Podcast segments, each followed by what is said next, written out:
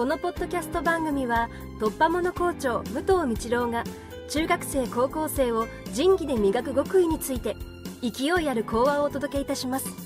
お楽しみください。告示。本日卒業証書を授与された285名の皆さん、卒業おめでとう。早いもので芝中学校に入学して3年が過ぎました。体も大きくなりましたが、一番大きく変わったのは心ではないでしょうか。この3年間で自らを鍛え成長したところはどこでしょうか。第122号司法にも書いておきました。高みを目指して研鑽を詰め、高みとは到達できる目標ではなく、目標達成のまた上に、その上にある目標である。目標は達成できることもあれば失敗してしまうこともある。達成から学ぶこともあれば失敗から学ぶこともあり、後者は達成から学ぶことよりも大きく意味深いことであると私は考える。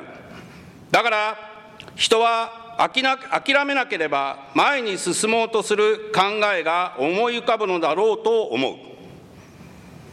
ある人がこう言った。人は生まれながらにポジティブな思考の塊であるが、年を重ねていくとネガティブなことを学習することにより、その思いが占める領域が拡大していくと。またある人はこう言った。世の中には交換可能なものと不可能なものがあるが、人は交換不可能な唯一無二の存在なのであると。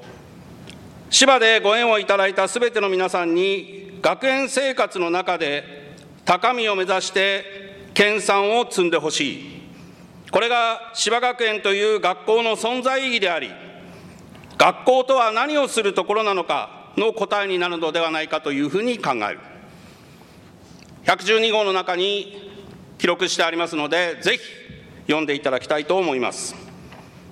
これから進んでいく高等学校は中等教育のまとめでもあり、高等教育、大学への準備でもあります。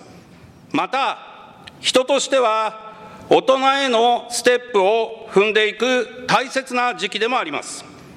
芝中学校で学んだ順法自治と友域の精神を心に、これからもしっかりと歩んでいってほしいと思います。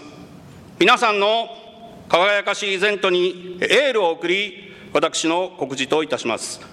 令和2年3月23日、芝中学校校長武藤道郎。